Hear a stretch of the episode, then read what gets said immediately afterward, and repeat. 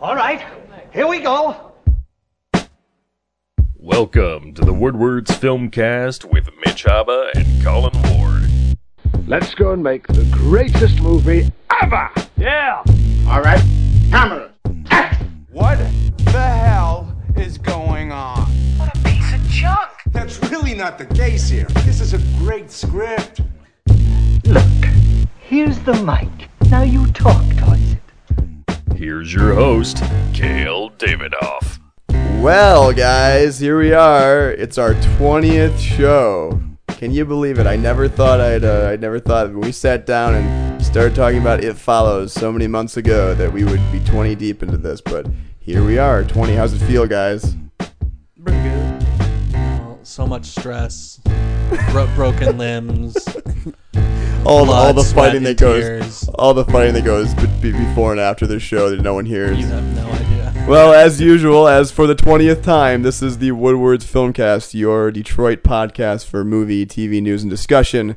My name is Kale Davidoff, and I am here as I am every week with my friends. Colin Ward. And Mitch Haba. Every week we got we get together. Uh, we talk about some movie news, but we also get together having seen the same movie to discuss it. We decided early on that every five episodes, though, instead of seeing a movie that's out in theaters now or that's new, we will uh, we'll, we'll watch a movie from back in the day, starting with the year 1990 and moving our way up every five episodes. So since this is the 20th show, um, that means we have made our way up to 1993, right? Is that true? So 1990, the movie was Ghost. 91, the movie was Terminator 2. Uh, 92, the movie was The Crying Game. And uh, this week was our 1993 movie. We watched Philadelphia, uh, the Tom Hanks Denzel Washington movie from 1993 that's on Amazon right now, and we watched it, and we will talk about it uh, in the in the the core crux of the show in a minute. But before we get there, let's talk about some movie headlines, guys. It's been a it's been a really busy week. Um, the one thing we for sure need to talk about, though, is, uh, is the sad news that, that Wes Craven passed away um, earlier this week. Um, horror magician Wes Craven. I didn't even know. I feel. I just. I didn't know he was sick. Um, Yeah, it was cancer. I. Um, and just kind of terrible. And it was. It was amazing to see the outpouring of affection over the internet for. Uh, someone who, especially for our generation, I feel like was really important to many people's uh, imaginations and, and movie going experiences. Do you guys, you guys have Wes Craven memories, movie memories? Um, I've never been a huge horror fan. Um, I just know whenever I see his name, I think of Nightmare on Elm Street and Mm-hmm. Scream. And I remember a long time ago, very young. Uh, I don't remember where I was, but I was in a bowling alley, and we were like with my family, and Scream came on TV on like Fox. It was like the first time that Scream came on TV, and like we, my me and my sister were like scared of it, so they had to like change the channel Yeah, because yeah. it is that first scene with Drew Barrymore is scary. I mean, that's I, I have uh, I have very vivid memories of like going to the theater when Scream Two was out. I didn't see it. I, we were we were like six or seven years old back then, and I remember just being freaked out by the posters and stuff. So I, I don't know. I was as a kid during this time. I was I, I didn't indulge in horror, so I don't have these nostalgic memories of Wes Craven. But I obviously appreciate all that he brought to the world. Colin, are you a big Scream fan? Nightmare on Elm Street. Um, when they were out, you know, yeah, again, I was too young to see them when they were out, and I too afraid to see them. But seeing them in, later in life, and you know, seeing Elm Street, and him really establish like so many of these types of characters that are so like iconic in horror films now. You know, like the the sassy black friend, and like I mean, the, he was yeah. I mean- I mean, he he's done all like these you know classic tropes, and then to have Scream, and where he parodies all these tropes. yeah, that's it's what's really cool. just genius. I mean, it really comes full circle for him uh, in those movies. parodying, parodying, but also like Genuinely being scary, scary, and being Yeah. iconic. I mean, that scream ghost face or whatever you call it. I mean, how many of those do you see every year on Mm-hmm. Halloween? It's still really popular and still really iconic. Um, what a life! I don't know. It just you can't it's hard to measure what he's brought to the that genre, especially. Mhm. And the uh, MTV TV show Scream just wrapped up the other day. Right? Yeah, So- that was going on. I th- I, Mhm. I, th- I thought that he had a big hand in that, but I, I think I don't know if he did I, or I not. think now we're finding out he really didn't. And also, I mean, that should be mentioned on this Detroit podcast that uh, Scream Four was shot in Ann Arbor. Yeah. Uh, that Oh, was yeah. shot here. You know, a lot of people that worked on that, and so many people had a pleasant time working on it. So. Yeah, I just don't think anybody went and saw it. They, they probably not, but you know, I I heard if, you, if you're a big fan, I have not seen Scream 4, but if you're a big fan of, of the franchise, I hear it actually is okay. yeah, I as a heard it's Scream pretty, I heard it's pretty better good. Three. pretty- yeah. yeah. He Um, also directed the lovely Gloria Estefan Meryl Streep movie Music of the Heart. Oh. he, was, he was very good at um, like finding young talent. I know that. I mean, Johnny Depp, his first film, gets Nightmare on Elm Street, gets Mhm. pulled into a bed and liquefied. Oh, really? Yeah. Really? Yeah, yeah, Oh, it's yeah. Johnny Okay. Depp, Yeah. yeah. No. Yeah. Yeah. It's more blood than any human has inside. them, but still a crazy scene. No, I'm just I'm looking at his filmography right now. It's you know Vampire in Brooklyn, Scream, Scream Two, Music of the Heart, Scream Three, Cursed. Like, just what- in there, this lovely violin Yeah. drama. what a name! What a what a name for a horror like pioneer too. Wes. yeah. Craven. Wes Craven. Yeah. That's a good It's name. very. Uh, it's almost made up. So, uh, cheers to you, Wes. We'll we'll dedicate this this podcast to you.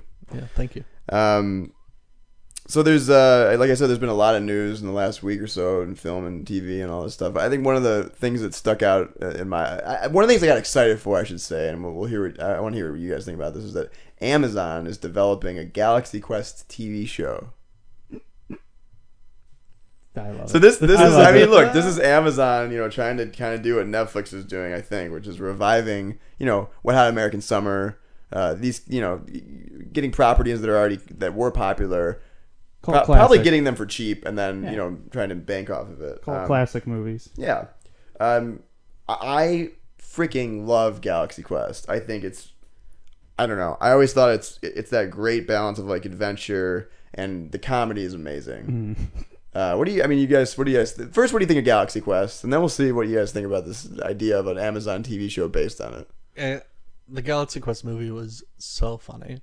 I mean, w- it is. It's thrilling, but it's also it does such a great job lampooning not only sci-fi but you know Hollywood Yeah. and actors. It's- Actors, yeah. it's Yeah, yeah. so great.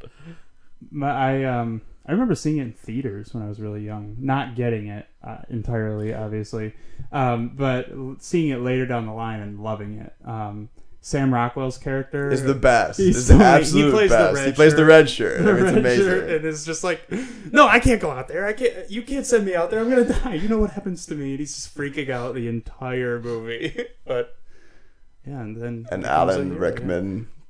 What? Alan, Yes. Alan Rickman totally steals the shit. Oh, like yeah, he is Alan amazing Rickman. in that. I don't know. Um, never give up, never surrender. I mean, it's, I, I, I freaking love that movie, and never like uh, surrender. Detroiter Tim Allen is the big star in that, and uh, so I, which begs the question: is what do you guys think?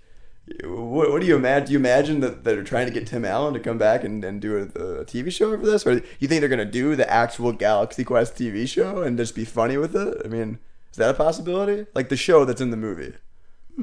I don't know. Oh. They could go either way. I would like to see Tim Allen and you know the original cast come back, but uh, I don't know. I don't know if they, They would do, do that for TV. I mean, I don't, old. I don't think you get Sigourney Weaver, Alan Rickman, Tim Allen, Sam Rockwell to do an Amazon TV show. I, I mean, Yeah. maybe I'm wrong. I'm gonna put it past Amazon, but Yeah, um, that's true. what you, it, it- Tim Allen's an interesting like. He basically hasn't really done much. I mean, since ten years. I mean, he's been doing anim- animated stuff. I mean, he's still doing the Toy Story stuff in the last ten years or so Commercials. commercials, things like that, Pure Michigan stuff. But you know, I don't. I'm just looking at a little quick look at this. I mean, I feel like that was his last. I mean, you talk about the Santa Claus movies, sure, but it, really, it's like after uh, after Galaxy Quest, it was the Shaggy Dog, Joe Somebody. Do you guys remember that Joe Somebody? No. movie? I- No, some, some pretty bad movies. I just think that Galaxy Quest was like The that's la- that's the Tim. Allen that I really love, Yeah. and like I wish he did more of that sort of thing. I don't know. I think he shows off his comedic chops Yeah. in that movie for sure. But he'll always be Buzz Lightyear. I mean, Yeah, and Tim Taylor. Tim the Tool Tool Time Taylor. So we'll see. Um, I'm sure uh, if, if this ever if this ever comes to fruition, I'll be the first one to be blogging about it. Um, maybe the only Personally. one. Maybe the only one. Um, so uh, then another thing that caught my attention. So Colin, me and I, you and I were actually talking to see if this was real or fake or not. I, I don't know. I don't know. I, I I'm getting the impression this is a real thing because Yahoo News and a bunch of other sites are, are reporting this is real. This is the first image we're looking at it of Michael Fassbender from the Assassin's Creed movie that, that's beginning to film. Yeah. Um, Assassin's Creed is, uh, as many of you know, is a video game, very popular video game series that I have not played actually. oh, really? You two have? Me, yeah. I played the first one and the second one. And Okay. then You- just watch you- people You don't play need the to play any of the other ones Yeah, after I know, that. I know. Um, it's But they Marion sell. Cotillard, Marion Cotillard is uh, supposedly in this movie. Cotillard, Cotillard. So, uh, you know, Michael Fassbender. It looks. Look, what do you think of this image, guys? I mean, what do you think? It looks like Altair. Is that the, that's the character's name? Yes. I think it looks cool. I mean, I, I- when I first heard Michael Fassbender was going to be playing this character, I, I didn't really see it visually. Having not played the game, I didn't see it visually like coming together. But I think he looks badass. Yeah, I mean, you know my saying, it's a picture. and, Of course. and that being It's a said, photo. it's a weird, weird picture. Like, If it's it not- is, if it is legitimate, yeah, it is. I don't know. It looks, it very- looks like fan art. I mean, It does look a little photoshoppy. Yeah. Um, Mitch, what do you what do you what do you gather from this? Like you said, it's a picture. I mean, I don't see which which one are they going to go from, the first one or the second one? And if they're going to go from any of them, are they going to include the like The pre- yeah, or the like whole, the, present entire day, premise? Yeah. Or are they just going to go with the past? You know, like the Crusades. yeah. Um, what I'm really getting to is, you think this this movie has a shot at being really good? Who's the director attached to it? I don't know.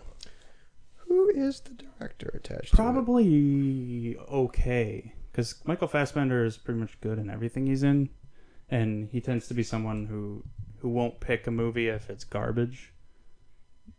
Can we think of a garbage Michael Fassbender movie right now? No.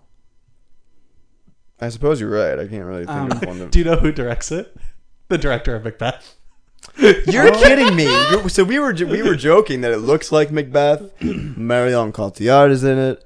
She's also in. She's also in Macbeth. Uh, it's like they just they just went from one thing to another. Well, now that's interesting. I've, I've seen the Big Macbeth trailer. You guys seen it? Came with the, the extended one. The this- new one. It looks looks Yeah. awesome. great. Yeah. Looks really cool. I mean, it's, if anything, very visually, it looks amazing. yeah. Yeah. So that gives me even more hope. I think, right? yeah, and Because I, there hasn't. we'll see how Macbeth turns out. Oh, we will know? see. You know, again, we're judging we're judging movies on trailers and pictures. But Colin, what were you gonna say? I mean, and what what I heard too is this gets me ex- more excited. I think Marion was a new addition to Assassin's Creed, if I remember correctly. I think there was someone else in place, and I heard Marion had not a great time allegedly on the Macbeth set because it was pretty grueling. Hmm. But it makes me happy to see that she's returning with the director because I respect Marion's work and I respect her opinion and her craft. To return to someone who she finds, I guess, you know, good to work with is it makes me happy. And So- that director, I think, has only done like two. Or Yeah. three So what has he done? Because in the Macbeth trailer, they want to point out uh, he is a critically acclaimed director, and I have never heard of him in my life. It's so, uh, Justin Kurzel. Kurzweil. Kurzel. He's- um, and what did he do? a short called Blue Tongue. He did? Never the heard of it. Snowtown Murders. The, I have heard of that. That apparently is a very disturbing movie based The- on a true story. the Turning, Never heard of it. and then Macbeth, Yeah. and now Assassin's Creed. Interesting. So I don't know. We'll see. I I, I want to bring. I thought that, I just like to bring this up because I love bringing this conversation to the table amongst friends all the time, which is that there's never really been a great movie based on a video game. We're still waiting for it. I feel like there's been close ones. I, it comes to mind Tomb Raider, like that. It's good. I, I don't think it ages an well, movie, and it's just yeah. a, it's just like a, an action movie. Yeah. Um, other than that, you're really you're pulling you're pulling, you're pulling from a pool of uh, Resident Evils and Mm-hmm. Hitman's and a really terrible Super Mario Brothers movie Oh, that's just obscene. um, you know, Pixels if you want to throw that into the mix. You you mentioned earlier Mortal Kombat. now that's a movie that I have nostalgic It's so bad. love for, but it is not a good movie, you know. Um, which is actually a movie like that's what I like to see them try out again. Is the, the Mortal the characters are cool. I feel like you could do a really good movie with Mortal Kombat mythos. There's so many characters. There are though. so many It's like- characters, but I mean, what do you guys do? You, is there is there a, a video game? I got two questions for you. Is there a video game movie you think is great, and and is there a video game movie you want to see made? And is Assassin's Creed going to be this movie that's like, holy crap, video game movies are, are a possibility? I think that in the past five to ten years, there's been so many great video games with great stories that I think this is like a huge untapped market for you, for movies. I mean, there's there's First, great. com- there first are- they went for comic books. But they, No, but they they- really is. no, but they I don't know if it's untapped. They do try. There's more than these than you think. I mean, Doom. I mean, that comes to mind. That was a, that's a huge franchise with a really shitty movie. but but it, it- in the past, you know, five or so years, I mean, think the great video great games with, video sto- games, with yeah. stories: Skyrim, Bioshock, Fallout, The Last of Last of Us, um, Uncharted, all really great stories with dynamic characters in it. Very cinematic movies. Halo, even, yeah. The Halo's one that's like, well, they they they've been trying. I mean, Neil Blomkamp tried to mm-hmm. make one. Also, I don't know if you guys have seen the the, the Halo Five cinematic thing with Nathan Fillion. No, seen- that's, no. Go look that up afterwards. Very cool. It's almost a movie in Yeah. itself. I like to see Halo be an animated movie. That's what I like them try. But but I like what you're saying. You're- it's true. is It's that- a huge untapped market. These are these are original stories with stylistic like marks all over it, and you can have a lot of fun with it. And I mean, you have a huge fan base for them too. So, is there a video game movie that you'd like to see made? Yeah, I I think Bioshock would translate really well um, to screen, just stylistically. That's my answer too. Yeah, that would That, be pretty. that story great. blew me away Yeah. when I was playing it, and um, they were in talks for the longest time of making one, and like you had like Gore Verbinski, Hmm. you had Guillermo del Toro, and it just went back and forth, back and forth, and then it eventually just Yeah. disappeared. It, have you played it? I have not played Bioshock. That is a game you need to play. I think that's a game everyone should play. Yeah. uh, it's so style like stylized, just awesome game design, and the story is like holy shit. Like you, you get to a certain point where you have no clue what is like gonna happen next, and it's awesome. Very, and it's beautiful. It's a beautiful game. I mean, it wouldn't I mean, ugly but beautiful. Yeah. It would take a pretty, I think, talented screenwriter to make this movie that's essentially it's one character. He doesn't interact per se with a lot of other characters. He's almost like a Mad Max type. Guy. He doesn't well, so speak. this is why I think th- For- maybe maybe this is the real question. Why do you think it's so hard to make these right? There's so many. There are a lot of video game movies, and they all suck most of the time.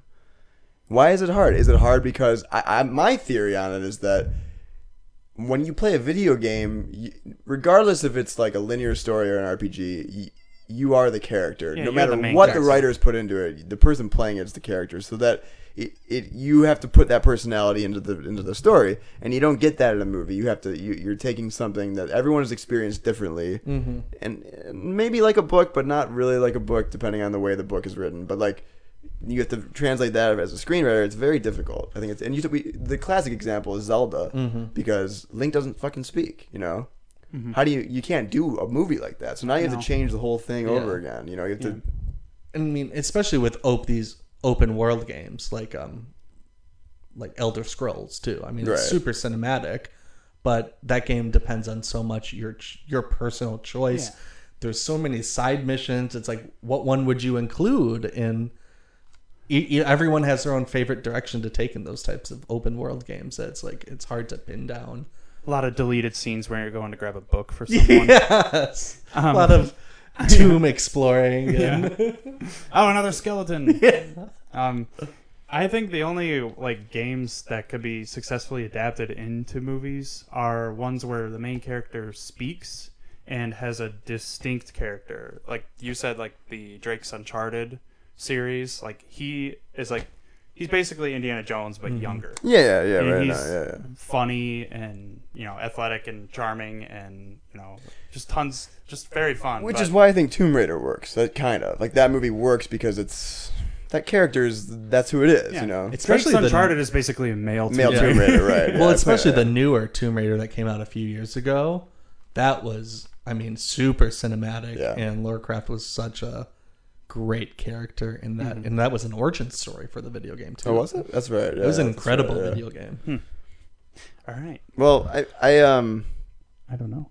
I I actually think though that uh, that's maybe it's on the opposite end of that too. Like the possibilities of a good video game movie would be one where there isn't really a main character, which would be like Grand Theft Auto, where that's you you can make a Fast and Furious kind of movie based on Grand Theft Auto, and it wouldn't even have to. That world is so vast and personal that you could just write any story and call it Grand Theft Auto and have people stealing cars, and then you're basically selling a brand. It, I think that could work, something like that.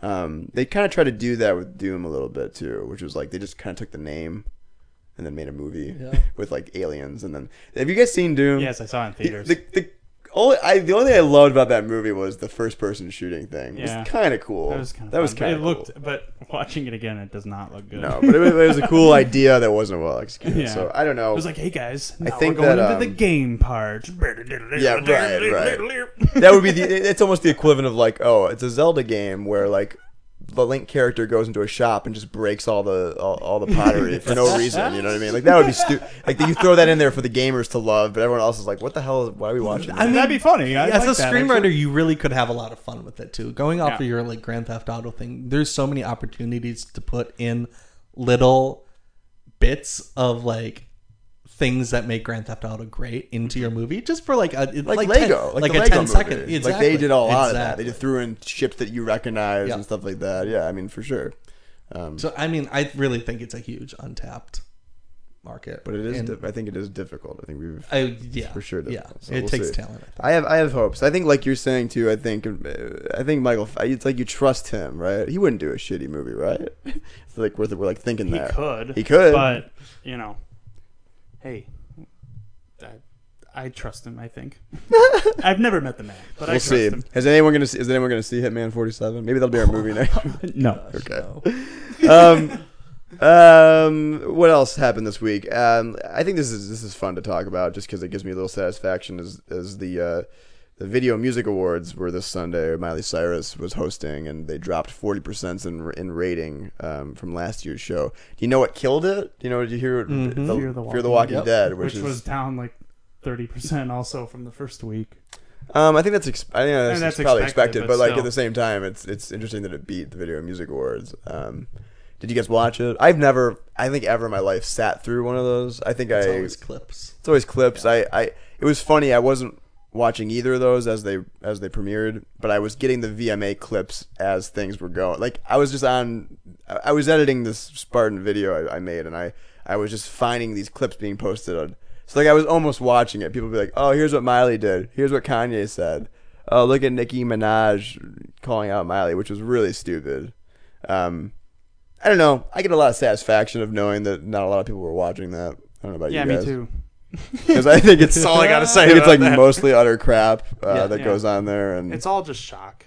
I mean, it's that's how it's been It's- the past yeah, since it's like- Madonna and Britney kissed. It's just been shock. What can we do to? Sell What can we more? do Yeah. to make people talk about MTV for the next two weeks? Well, and it's a shame too that I mean I think it's down for a few reasons. One, I mean, MTV doesn't even fucking show videos anymore. Yeah, and do we need awards for Uh, video? yeah. for music videos. And well, maybe. I mean, you could do it well. Not in this way. I mean, the Grammys form. award two oh, Grammy awards for their music videos, Right. Short form and long form, Right.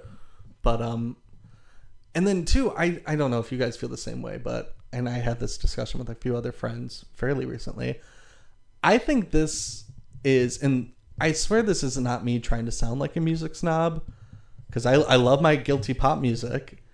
I think this is one of the worst times in memory for top forty music. I 100% agree. It's like awful. I, yeah, no, there's no question about it. Yeah, no, I agree. And even for even for music videos in general, Mm-hmm. I think it's a l- kind of a lost art. Maybe I think it's. I think as the digital age has kind of helped music, or sorry, helped movies in the terms of like, you know, talented filmmakers can get out there more easily and make movies, and we get to see more talent on YouTube and stuff. I think the music video artistry is kind of faltered a little bit because I think a lot of people nowadays, a lot of musicians think it's like, let's just pick up a easy. camera Let's and let's just just, get yeah, a few let's just cameras. yeah. We'll get one location and we'll shoot it seven times in different angles, and we're good. yeah, I mean, what did Nicki Minaj win? Was it was it Anaconda? Was that? which was a hugely watched music video. Well, Right, I wonder why. reason? I mean, come on, it's like not a good. It's it's it's Not a good music video. not a it's- good song either. No, not a good song either. Half So- that song was written 20 years ago. So I don't know. I thought that that was I thought that was uh, interesting TV news that that people aren't watching. I mean, I don't think MTV, like you're saying, MTV is not what it used to be. It doesn't even mean anything to most of these people anymore, especially kids. Kids don't give a shit about that. They want to watch music videos. They go on Vevo. They go on YouTube. I mean, I don't know. So I'm uh, I get some not- I get some satisfaction. It's just of it. like not. It's not important anymore. I mean, you could put. That that's the whole reason behind music videos is point. You know, example example the Anaconda video. I mean, it's a huge advertisement for her body and like that's and the why- other products and the other products that are in it. Yeah, close up. yeah. it's uh, it's it means nothing. I remember like the days of like music videos, and I'd always watch them. And be like, oh, I I can remember music videos. Do you guys remember Hoobastank's "The Reason" video? Yes.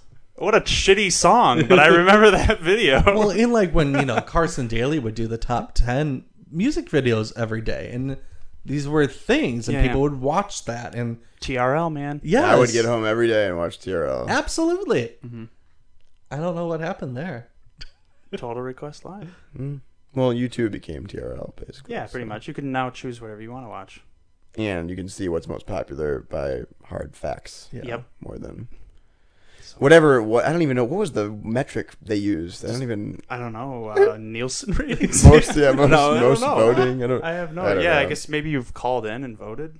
Yeah, I think so. Uh, maybe a decibel level for how loud you scream. But they Well- would they would interview musical artists, and I mean that was.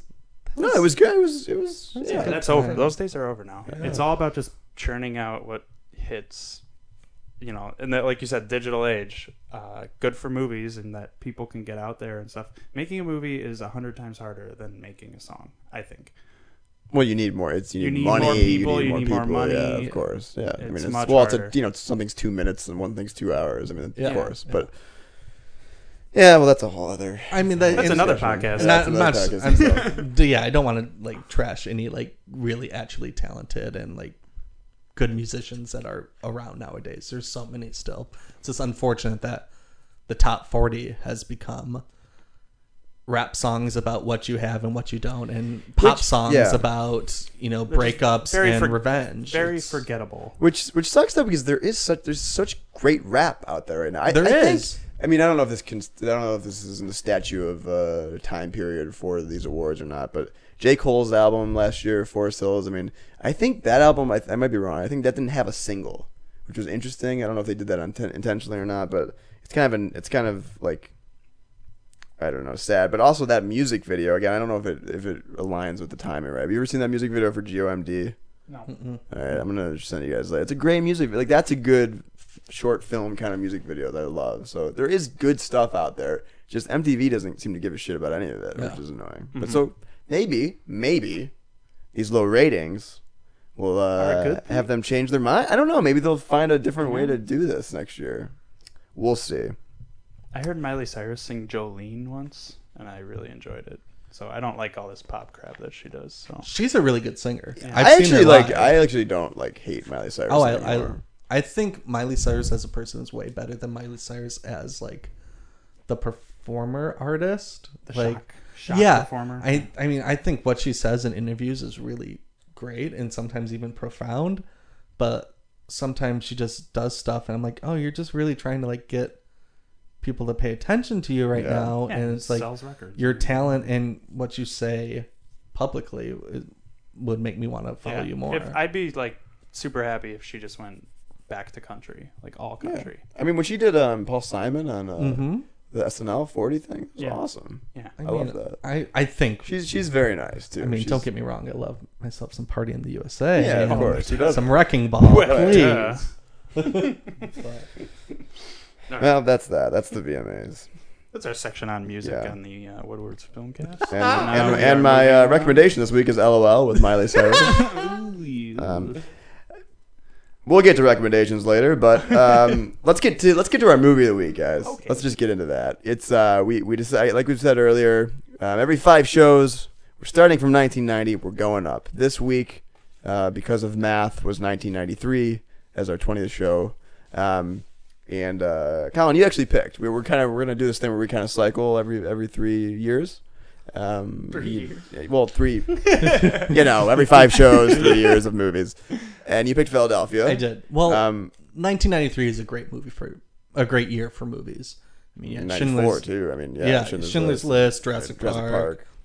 Mrs. Doubtfire. I mean, I I made a list of all the, these great movies that came out in 2003, and there's so many, but unfortunately, there's not a lot on the streaming, which made me upset because there was definitely some that I wanted to watch. But I mean, Philadelphia is is a pretty great movie, I think, and I'm happy. I was happy to see it was on Amazon because it was on Netflix for a while, and then they pulled it off. I don't know. And this is not a stipulation for our, uh, our our classic movie roundtable discussions, but I have not seen Philadelphia, just like I had not seen The Crying Game or Neither Ghost. have I. Neither Um, and Mitch says this was your first time seeing Philadelphia. Collins, you had seen Philadelphia before. Yeah, yeah, probably like six years ago. Okay. but, okay. yeah. So you know, fresh enough. You didn't see it when you were like five or Yeah. anything, No. right? Okay. Which I couldn't imagine watching this movie. I, I would like to say too, before we get into the discussion, that I I, uh, I watched it this morning. Waking up and watching Philadelphia is just not the best way to start your day because it is a sad movie. Um, and we will we will talk about it. So let's go let's go around. I mean, uh, Mitch, first time seeing it, what were your initial thoughts of, of Philadelphia? I really liked it from the start. Um, Bruce Springsteen's like "Streets of Philadelphia," Which won an Oscar? That won the Oscar. I thought Neil Young's "Philadelphia," which was also nominated, was also an extremely beautiful song. Um, but uh, ju- that starting like s- beginning se- uh, sequence with the credits and just driving through the streets of Philadelphia and people and that I was like already in it. Like, oh, I love Yeah, this song already. I love the font. I love, you know, I just loved how it started. And, um, you know, it's a little, it, there are times where it feels very dated, uh, just 90s, early 90s kind of feel to it. Still looks like it's in the 80s. Um, but no, I, I really, really enjoyed it. I think the, um, the acting is superb. The direction is great. Writing and just the message, you know, toward the end of it, you, you know, a lot of characters change and um, kind of just feels like like a human story. Mm-hmm. Colin, Yeah. um, so you, you you'd seen this movie years ago. I have yes. And uh, did you did you have different? I find this when I've seen movies either at the end of high school or early college, and then see them now. I, I have a different view of, of them, Mhm. especially a movie that's deep like this, that Yeah. has a message that's very you know clear and sometimes hard to understand. Maybe when you're younger, I don't know. I, I feel like if I if I had seen this in high school, I would have had a different way of looking at it than I do now. Yes. Did you find it different this time around? I I got the essential um when I saw it, you know, five, six years ago. I, I think I took away the essential core message of it. But watching it this time, there was definitely stylistic choices that stuck out to me more, um, performance choices that resonated with me even more. Um, in particular, the close-ups on people's faces. Yeah, um, right, I mean, right. I'm sure we'll get into this Right. more, but um, the reasoning behind that stuck out to me more. And and I think it's even though it, it was you know what is it now 20 something years ago this movie Twenty two. 22 i think there is still some you know cultural relevance to it. And i think what this movie did for talking about hiv and aids at in 1993 was such a watershed moment. I mean i think it's if it was released today it would be pretty tame. But back in 93 it, this was a huge Yeah, huge deal. for sure. um and yeah. yeah. And um the casting of tom hanks and denzel washington is so smart. I mean you have this taboo subject that people want to swipe underneath the rug back in that day. And so it's like okay let's get two hugely bankable movie stars. And you know we'll throw in bruce springsteen too why not? And have people see this movie. I mean, it it's touching and smart and approaches the subject I think in a really accessible way for people who might shy away from it. Yeah, I think I that's what I got from watching it um, was that I, I realized that it, it it it this is a movie that um walks the line of of uh, art film and you know marketable film perfectly. It's a it's an art film, especially for the time in terms of content and message. I think is and in in, in terms of aesthetic and choices and stuff like that. But it, it also, like you're saying, it it's got two huge actors in it that were popular at the time and were even more popular because of this movie. Um, it has a whole other the whole cast is great to be honest with you. Um, and then you know it's got these pop artists making music for it, and and so it because you need that. I feel like when I was watching, I was like, I understand why they they need people to want to go see this movie, right? Because you can't you don't want the people that will that will see this movie to see it. You want people that won't, right? You want you don't want to preach to the choir. You want to get people in it who are, are don't understand these the, the, the situation or don't, don't you know have gay people in their life or know anyone with HIV. You want people everyone to see it, and that's what they did. And I think they do a great job of that. I think it's accessible to everyone. Mm-hmm. That's what's really cool about this movie. I think it's still accessible today. I think it's kind of dated, but not in terms of message at all, and not in terms of the way they portray certain things. I did think I didn't really, to be honest with you, I knew this was about AIDS, but I didn't know much about it. I was worried the first half of the movie that they weren't going to explicitly say that he was gay. I thought it, it seemed like that. They don't really talk about it till like late, the second half of the movie. So I, I was like, oh god, this is so dated because they won't even talk about the fact that he's gay, even though it's obvious. Um, you know, with Antonio Banderas and that character, it was obvious they were together, but they never said that we're gay. Anyways, I'm glad they did, and they did it. And there was the whole, you know, it kind of turned into that. I didn't even think it was about that. I didn't think it was about. Uh, you know, homosexual life in, in the 90s. I didn't think it was about that at all. I, but I'm glad it was. I mean, I'm glad that it wasn't just like they weren't they weren't like not talking about it. So I think Yeah, I applaud. I that. I also- like that. I, I- like that about it because it was like, well, this is normal life. Exactly. right. This Yeah. is normal right. life. You know, Like, we don't- have we to don't be need to say it, yeah. we don't need the scene where it's like you have HIV. Yeah, and then a breakdown scene. It's like it's you know It's 'cause- first first three minutes we know it's. Right. I mean, I think that take is super super modern. Yeah. Rather than if this was made No, I agree, made it's today, there were, there will be like this big reveal and this Yeah. discovery and this crying scene and Yeah. Yeah. like yeah. straight out of Compton almost. Mhm. But that was different Yeah. in the sense. Yeah. But yeah. Yeah. Um, and I, so I, I really liked it. I did like the, I did notice a lot of the choices. I think that I, again, if I saw this movie when I was younger, I probably wouldn't have. But the, what, what, it's obvious. This this uh, director, um, John, uh, Jonathan, is it Demme. It's Demme. Yeah. Yeah. Right. Very obvious choice. I think to and to the average movie going on uh, uh, moviegoer, it would be obvious to know that like there's a lot of close ups of faces in this movie. Like it's jarring almost. Yeah. I mean, what do you what do you guys take from that in terms of choice and reason? I this time watching it, not only is it a lot of close ups of faces, it's almost looking you right in the eye. Almost point are. of view. It's Yeah. point are. of view for sure. And it made me this time watching it made me think look at someone when you're talking to them, know them, connect with them. Don't don't see something and turn away. Don't see something and put a preconceived notion on it. You know, be be eye, at, yeah, with this yeah. person. Uh, which you know, six seven years ago, I, that went right over my head. But watching this this time, it was that message was super profound with me. Yeah. Um, It was like they were speaking directly to us. Yeah. I mean, they were like challenging us with important questions, and at that time, that most people didn't have to deal with. Um, but you know, like the scene when um, Denzel Washington is making his opening statement or opening case, like in the courtroom. It's a long, like scene of him just talking directly to us. Like this is the point. Like, Like you're the jury you're member. the yeah, you're the jury. Like the fact is he was or the fact our case is he was fired because of this. Like you have to determine whether he was fired for other reasons.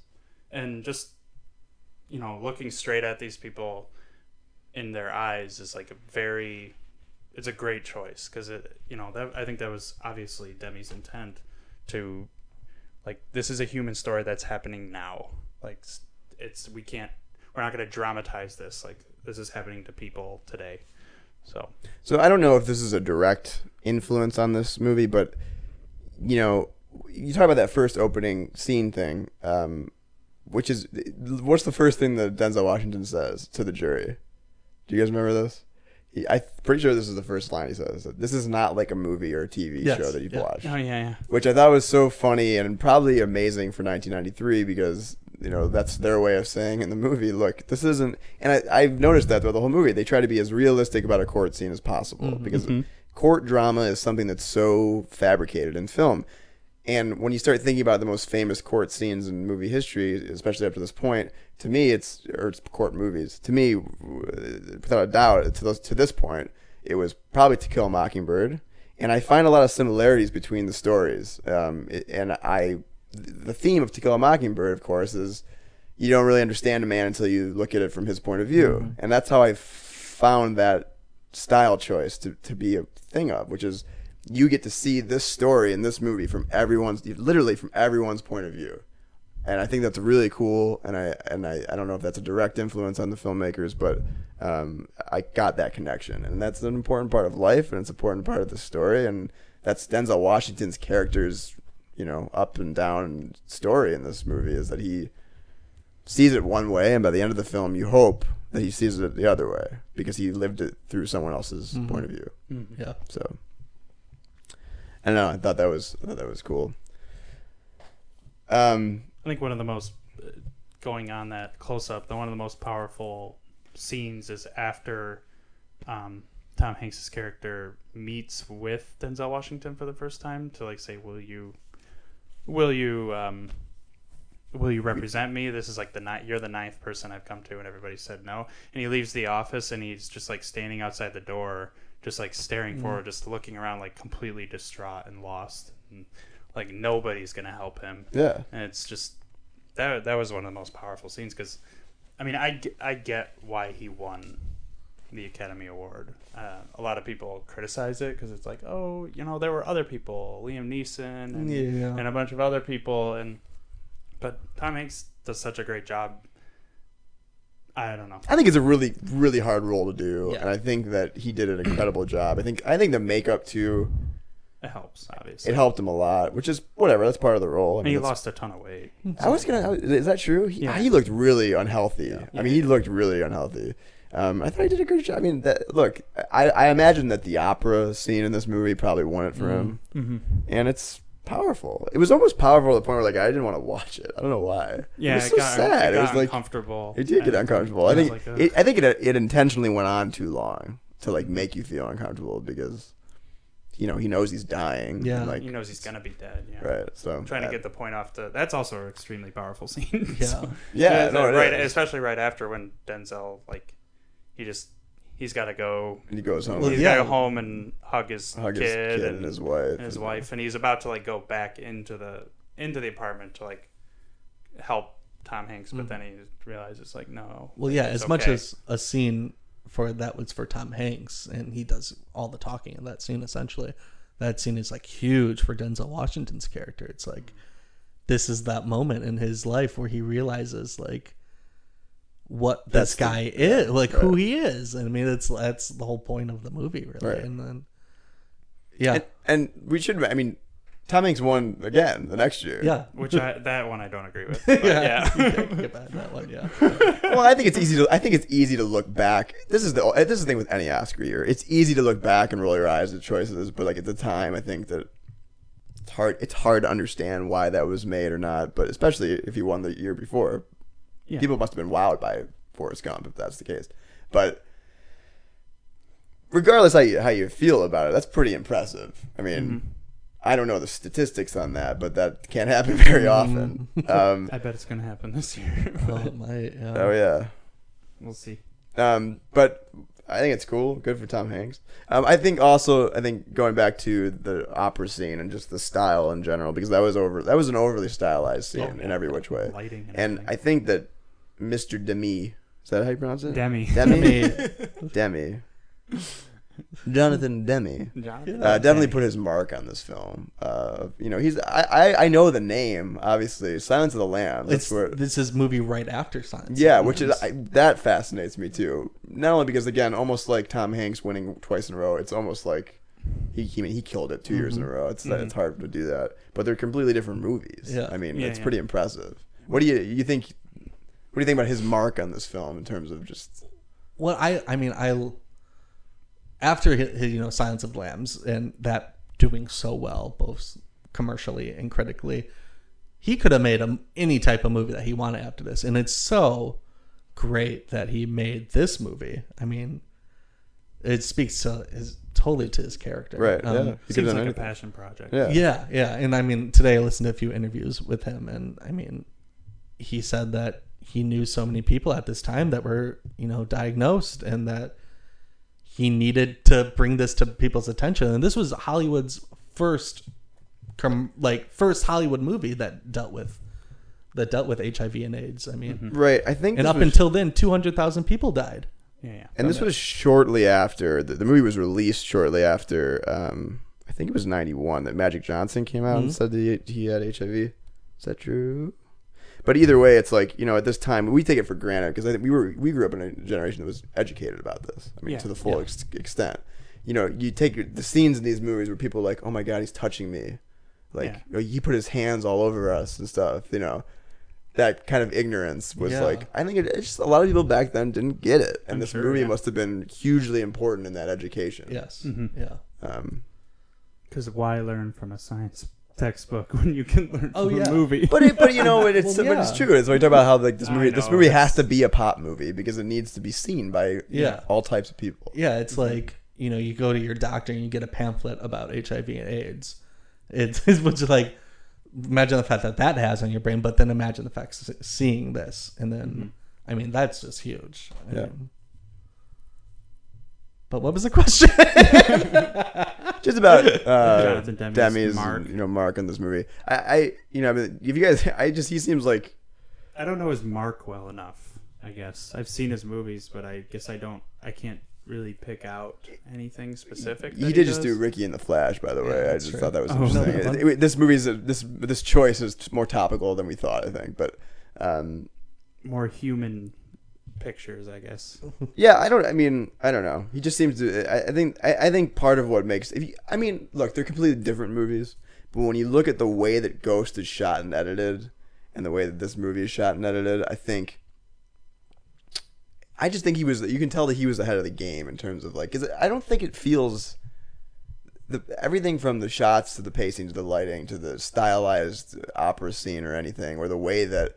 Um, the way that he was feeling sick in the courtroom and those point of view shots, I just there was a, there's something about it that I can't really put my finger on, but that seemed totally fine and normal and not cheesy. I mean, you could have done those scenes in the courtroom where he's getting sick, and it could have been totally like, oh, this is so '90s looking. Like it looks like a crappy music video from the '90s, and it didn't. I think it looked really well.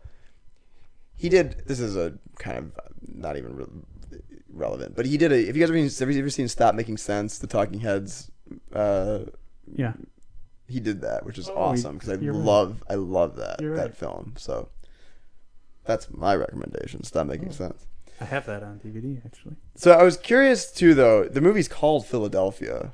That was like uh, something I kind of went into and thinking about. Um, and I was, I, I mean, obviously it takes place in Philadelphia. There's there's mentions of the city throughout. Philadelphia obviously has important, you know, it's a movie about justice and law, and Philadelphia obviously has that that that's a cemented part of American history. That city. But I'm wondering. I mean, do you guys think that this is an appropriate title, or, or how do you? I mean, it's just you know, it's a weird. if- It's weird to choose. The, I I thought it was a strange title choice, but you know, we're so used to it. I've heard of this movie for my whole mm-hmm. life, so I I was used to it. But what do you guys think, Colin? I'm I'm dev- I'm into the title choice. I I mean, as you said, it, the history of you know, legal the legal system in Philadelphia. I mean, that's where the line "all men are created equal" was written. Right. But also the fact that you know Philadelphia, it's Philadelphia. It's not New York City. It's not Hollywood. It's not you know these. It's not Miami. it's not Fire Island. But it's um, it's a blue collar town, and if people are having these struggles in Philadelphia, which is you know this you know very American city. Like it can have the people are having the struggles across the country. Um, Can happen anywhere, kind of. yeah, and I mean Philadelphia was also a huge, you know, launching point for you know, the, I think it was like action, action against AIDS or something was found, Okay. was founded in Philadelphia too or something like that. Um, I don't think it would be the same movie if it were titled anything else because I think that when you think of Philadelphia, well, for me, I think of their sports teams and their accent. Rocky. Their water ice. Um, uh, and I think of this movie because Cheesesteaks. che- Philly cheesesteaks, Rocky. Philly cheesesteak, and uh, water ice, and we're gonna go down the Philadelphia Flyers, the greatest hockey team in the country. Silver Linings Playbook. There's a lot of movies about Philadelphia. It's always sunny in Philadelphia. It's always sunny in Philadelphia. Anyways, anyway. um, but you, so uh, you think this would be a different movie if it was titled anything differently? Well, I don't think it'd be a different movie, but it might not be um, as memorable or as uh, sticking. What am I trying to say? As it wouldn't stick out as much in like the landscape of uh, pop culture and film. Maybe. I, mean, I, I, no, that's interesting. I, I, I don't know. I don't know. When I Explain. think Philadelphia in terms of film, I think of Tom Hanks and Denzel Washington, like right. immediately. I think of cream cheese. And Yeah, when you right, think of cream film, cheese, yeah. Just Yeah. Philly cheese. represents a lot of things. Yeah, I mean, I don't really. Yeah, I guess that's what I think of the most. And it, the title, I think, is. You're right. It's weird. It doesn't seem to fit at all with anything, and besides the fact that it's set there and they shot it there. Did they shoot it there? Yeah. Yep. Okay. Um, and you know they could have been shot anywhere. Uh, yeah. I there, do you want to? So yeah, so I, I asked you guys before the show to pick. To, I'm the I think only I think one I, who followed. I think we did this for Ghost, but I I had to pick a different title for this movie. If you if you could, I just think it'd be interesting. Okay. You have one ready. I have one, and it's probably no good. Um, but I was thinking, I was like, what? I was looking through all these like, um, like legal text, like what is something that I could use, and I couldn't find anything. And then I looked at quotes from the movie, and I looked at the quote of when he's uh, citing the opera and he's quoting the opera, and um, I came with "Love Came to Me." Nice. I think so. that's a good title. Yeah. Yeah. Colin, do you Nobody- have one or nobody no? else is you know helping him and then finally denzel puts apart, puts away his prejudices and helps him out Well, also, I think that can even go to. I mean, there's a big part in the film where they're, you know, demonizing his choices for his, you know, what what was the word that the lawyer was using? His um, like risky behavior. yeah your lifestyle and choice. it's again, it's like love, love. Like you said, love came to me. I mean, Good you know, title. If that, It's a good title. if that happened to be the case, and like, you know what, I was loving. You know, am I paying the cost for it? Maybe, but like, whatever. I'm not gonna, Mm-hmm. you know, try to justify my my doings for you. I mean, that, Yeah. it's not your place. Oh, that's a good title. I think I think I was I was just thinking though the movie that like if you were trying to teeter this line of uh, Philadelphia being part of it, but also like the theme for the movie would be brotherly love. That'd be like a cool title for this movie. I thought. I just in terms of like people coming together for the good of equality. It's kind of you know that's what Philadelphia. That's the other like thing about this title is too. That the city is like Mm-hmm. it's the city of brotherly love. Yeah. So I, I, unless you're a pens fan then get out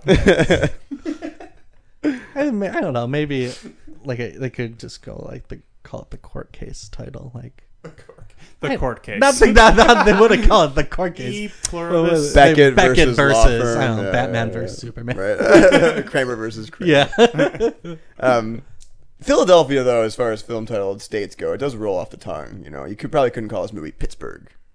yeah you're right Probably detroit like couldn't call it Providence. You know, it Toronto. wouldn't- right, yeah. Uh, okay. Um, do you have any cons anything you don't like about this movie I think I have something. I thought Howard Shore's score got kind of distracting Yes. every once in a while, Yes. but I think that's the dated thing of this movie. Yeah, the that's people true. people loved that shit back then. yeah, Um, very over dramatic. I thought that the scene in the drugstore, while it helped us as audience members to maybe understand what Denzel was going through, it didn't come back to bite him in any way. You know where the, the the kid from Penn hits on him. Yeah, I thought that was a little weird. It was- it was just- like I so- expected so this that- kid assumes that he's gay because he's defending. Yeah, yeah, that was strange, but I also expected that to come back and be like a point of drama Mm-hmm. somehow.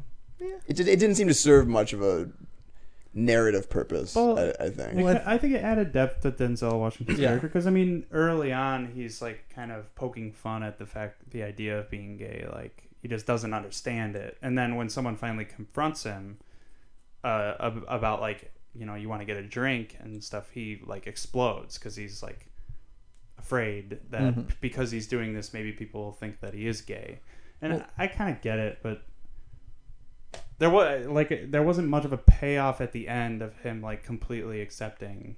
I mean, he went to the party, the Halloween party, which was good, and he sat. You know, he like Sorry, I just loved his costume. I- That's, I that's the kind of costume I would make. Yeah. um, It's a lawsuit. yeah, I love it. Get it? It's a lawsuit. It's great. Um, so I think that was just like one of those moments of him, of us like understanding his character, and you know, he's he he is uh, like an African American man, and historically, African Americans have been much slower to accept homosexual behavior, homosexual homosexuals. Um, so I think that was very important for his character, and it, I don't think this movie would have worked with anyone else in that role than Denzel Washington. I think it's a really hard role to play. yeah, and there Yeah. were there were actually rumors that Jonathan Demme at first wanted that role to be played by a comedic like person. Like apparently Bill Murray and Robin Williams were were like considered for the role, and I don't think it would have been the same movie at all. Oh, I could see Robin Williams. Yeah, there for sure. Yeah. Would he'd just have to grow a beard and he'd win the I Oscar. Robin. no, but going back to that scene too in the drugstore, I mean, I I definitely agree with you. It's huge for Denzel's character, mm-hmm. but also I think that scene's really huge for the audience too. I mean, here we have this tall, athletic, good-looking young black guy who is pretty manly. He's carrying a football on him. for some reason. well, no, I think this is be- be- he's carrying a football because it shows your audience that you know at the time that you know if someone is a little bit of a homophobe that's seeing this movie, you know, gay person can be into football and be Yeah, no, no. I mean, yeah, I, I, it's a, I get why it's an important scene. Like, I, Mm-hmm. I get what it shows. I just, I wasn't sure if it. I, I ex, maybe it was, maybe that was the point. Maybe tricked me to think that that was going to come. I thought like something was going to happen that like Tom Hanks finds out about it and is, like- and, and is like, dude, you know, why are you such a homophobe? Like kind of thing. Because like the, you know the things he was saying to the dude in the drugstore were terrible. Yeah. You know. Yeah. I thought I thought I was expecting some drama to come out of it, but it didn't. Which is, I'm happy it didn't. I I mean, I happy think, it didn't, but I would, yeah. I think having Denzel just go through that, you know, change personally is is better Yeah. Than you know someone scolding him for it. Which, Mm-hmm. I mean, Uh, the one thing we talked about the the sh- the Howard Shore music being pretty sappy and when I I found a lot of moments in this movie to be kind of sappy. I think um and I I think it's just has to do with Tom Hanks' family. I you know I under completely understand today completely different. You know everybody would be super supportive and loving and stuff. But and you know but in different ways. And i found their family to be like almost too loving and supportive. They were just like really lame and sappy about it. Just like oh we know you love your brother and, and everything. And then what does his mom say? Like i didn't raise my kids to sit at the back of the bus. You, mm-hmm. you fight for your rights. I was like jesus like this is stupid like they could there are just other ways to show that they're supportive than the way that they did it in that scene where they're in the house and like talking about the trial and he's like oh shucks i love you guys yeah, i think he says that Yeah. Like, Yeah. oh shucks That was that's a little sappy. Yeah. it is. But I, I mean, I think to the way that that scene was shot, added for that that melodrama, and also the score added for that mm-hmm. melodrama too. I think if it was a little bit more matter of fact, rather than like it's kind of like being this, you know, like sense of relief almost, like are they gonna accept him or and That's if true. it was I was if, expecting if it was just like people to be like uh, you know but everybody was just 100% I think like- maybe for the purposes of this movie, it's like they they wanted characters to be like, dude, Mm-hmm. we're on your side. What there is one thing I wrote down about his family um, that I thought was interesting, and maybe wouldn't even happen today, but it's very clear, and it's very clear they want you to know that he comes he comes from affluence. He comes from a very rich family. There's no question. You see that house is ridiculous, which I think is probably a maybe the point of that. I don't know if I'm reading into things or not.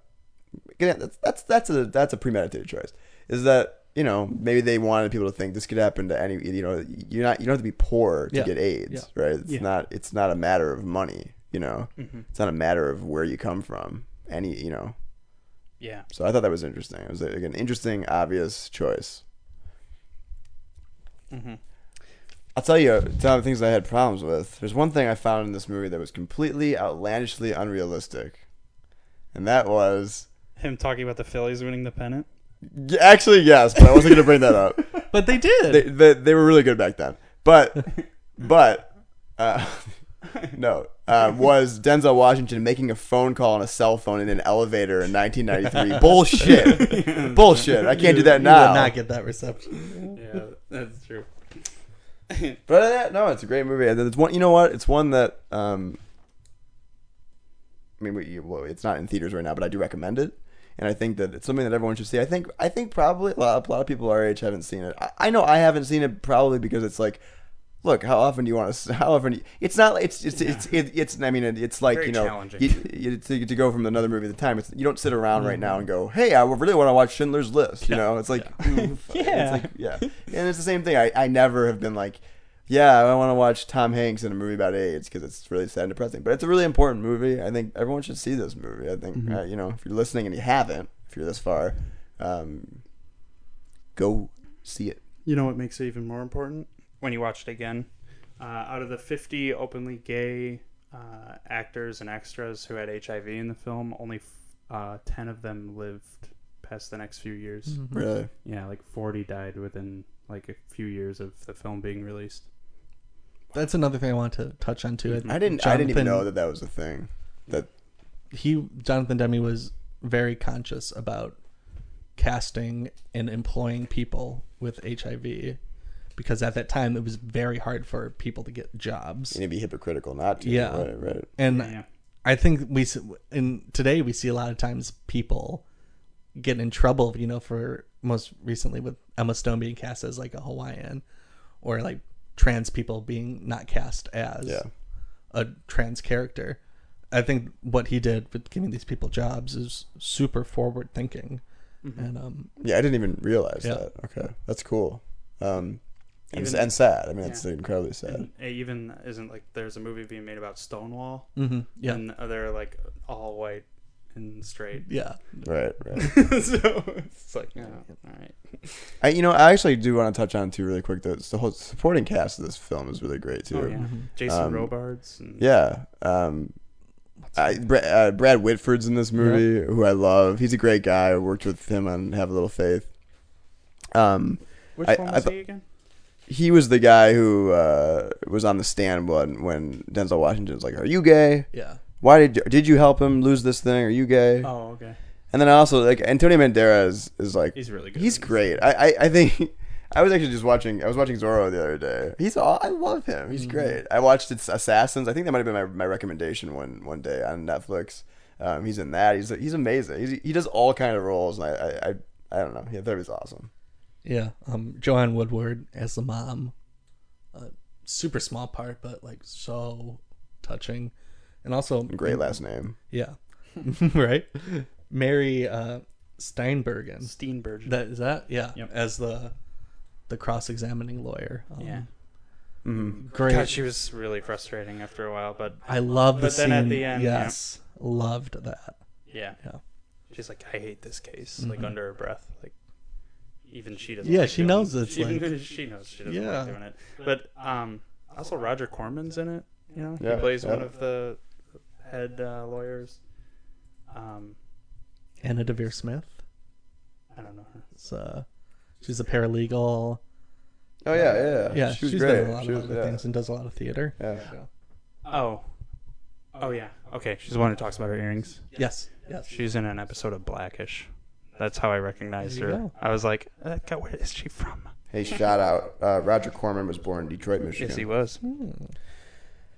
Well, cool. Um, anything else you guys got to say about uh, Philadelphia as we wrap this up? Uh, just that. I mean, I think, you know, between. Oh, how do I? It was you know, 1993 was a long time ago for us right now, but between now and 1993, with the HIV, AIDS, and also the gay community, that that was a lifetime ago. I mean, Yeah, yeah. I feel like five. I feel like five Yes. years ago is a lifetime Yes, ago. yeah. but I mean, we still gotta remember. I'm not, not trying to get too political here, but there's still a lot of work to be done. There's still many states where you can be fired for being gay. I mean, Yeah. it's, Look- it's look it's at going the- on right now. the I mean, it's Kentucky- Kentucky thing. Yeah, Whatever course. that crazy, clerk, yeah, woman. of course. You know that woman's had three marriages. yeah. And here she is, like talking about The sanctity of marriage. the sanctity Yeah. of marriage. no, It's yeah. like- I mean, it's still very relevant. In Yeah, it's still of ways. extremely relevant.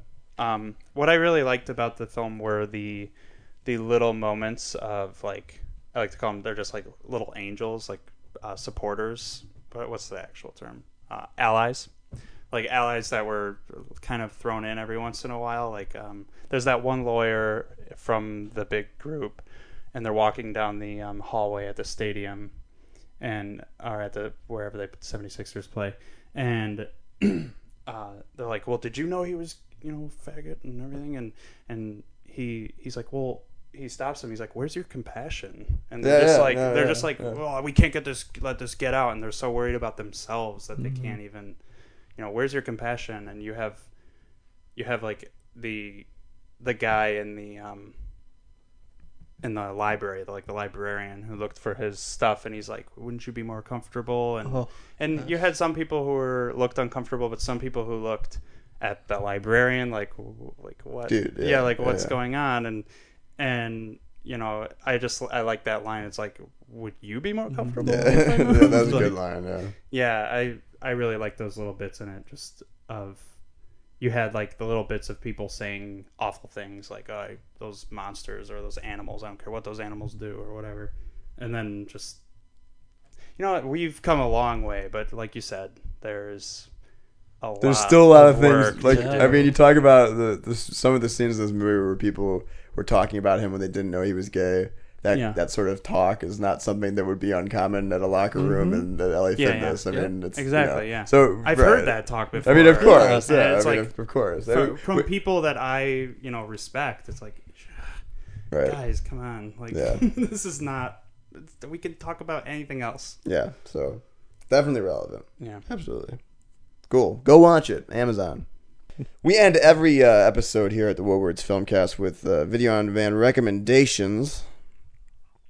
Um, Colin, you want to go first? yeah, I was gonna recommend something else, but I decided to stick in the The theme. the theme, and um, I'm recommending the documentary "How to Survive a Plague," which is on Netflix.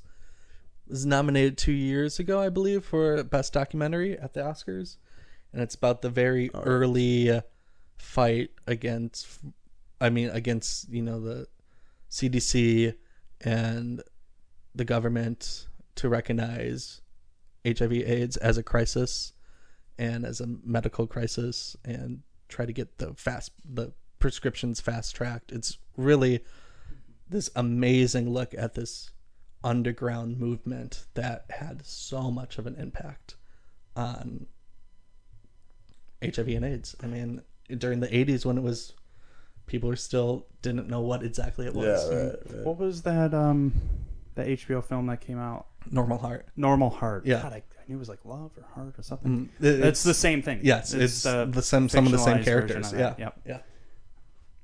I guess I'd recommend that, even though I haven't seen it. I'm planning on watching it. Um, I'm gonna recommend two because I want to go in the same theme, even though it's not explicitly about AIDS and HIV or real people. Um, but the Boxtrolls is on Netflix, and the Boxtrolls is a lot has a lot to do with um, I guess like discrimination in a sense, and just like fear of the unknown. Uh, and it is done by Laika Films, who did Coraline and Paranorman. And I may have, I may have already um, recommended Paranorman before.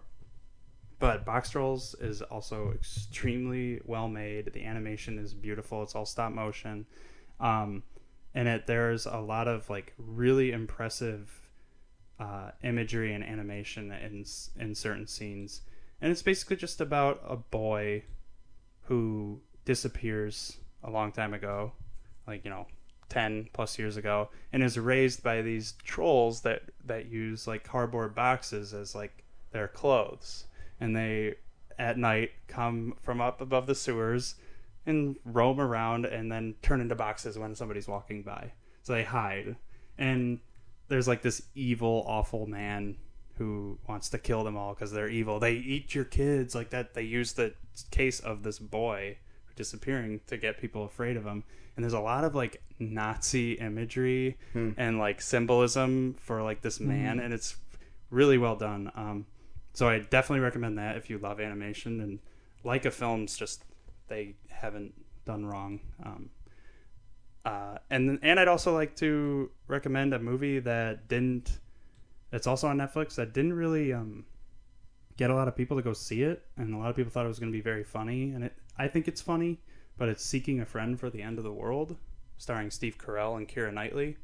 Um, basically, the world's going to end in a week, and you know these two people meet each other, and it was advertised as like a, a romp Yeah, and it's not No. a romp at all. It's a really beautiful film about um, just love and friendship and loneliness, and definitely recommend that.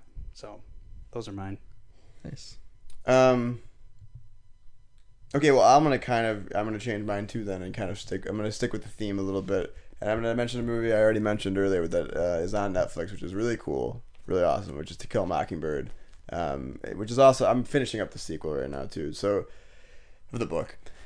And uh, there's nothing that can be said about that movie uh, that hasn't already been said, but it's that's another movie for similar reasons that should be watched every once in a while, and that, that people need to remind themselves of the, the issues that still. It's crazy how relevant they are from from uh, 50 years ago. So, um, and then the other one, uh, the other one's Rocky. I think this is another theme. You're talking about a movie that has to do with Philadelphia, and and, and, and absolutely um, takes on the city as a character. It's Rocky. It's also a movie because they're all. I think they're all on Netflix now. It's also a movie that I'm telling you, if you think that two, three, four, five, six suck, fine. That that opinion is validated. But the original Rocky movie is such a great film, and everyone should watch it every once in a while too, because it's if you, especially if you need a pick me up, Rocky's always good. So those are my recommendations.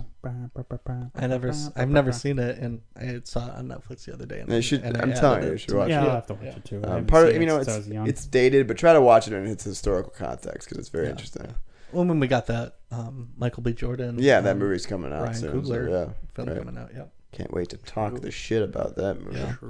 Cool, but um, next week we'll uh, we'll come back here with another film, and we'll uh, we'll talk to each other, and hopefully, what's a cooler fall autumn climate. Uh, Yeah. Beautiful. Sorry. Um, yes. So we'll be back next week, and uh, we will uh, talk about another film. Please uh, shoot us an email at woodwardsfilmcast at gmail.com.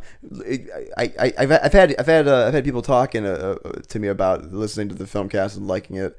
Um, please find us on iTunes and uh, rate us and comment about us. Subscribe to us. You can you can now subscribe to us on YouTube. We're putting clips up on YouTube. We're expanding, people. This is our tw- this is our- exciting. this is our like twentieth moving episode, and we're fast.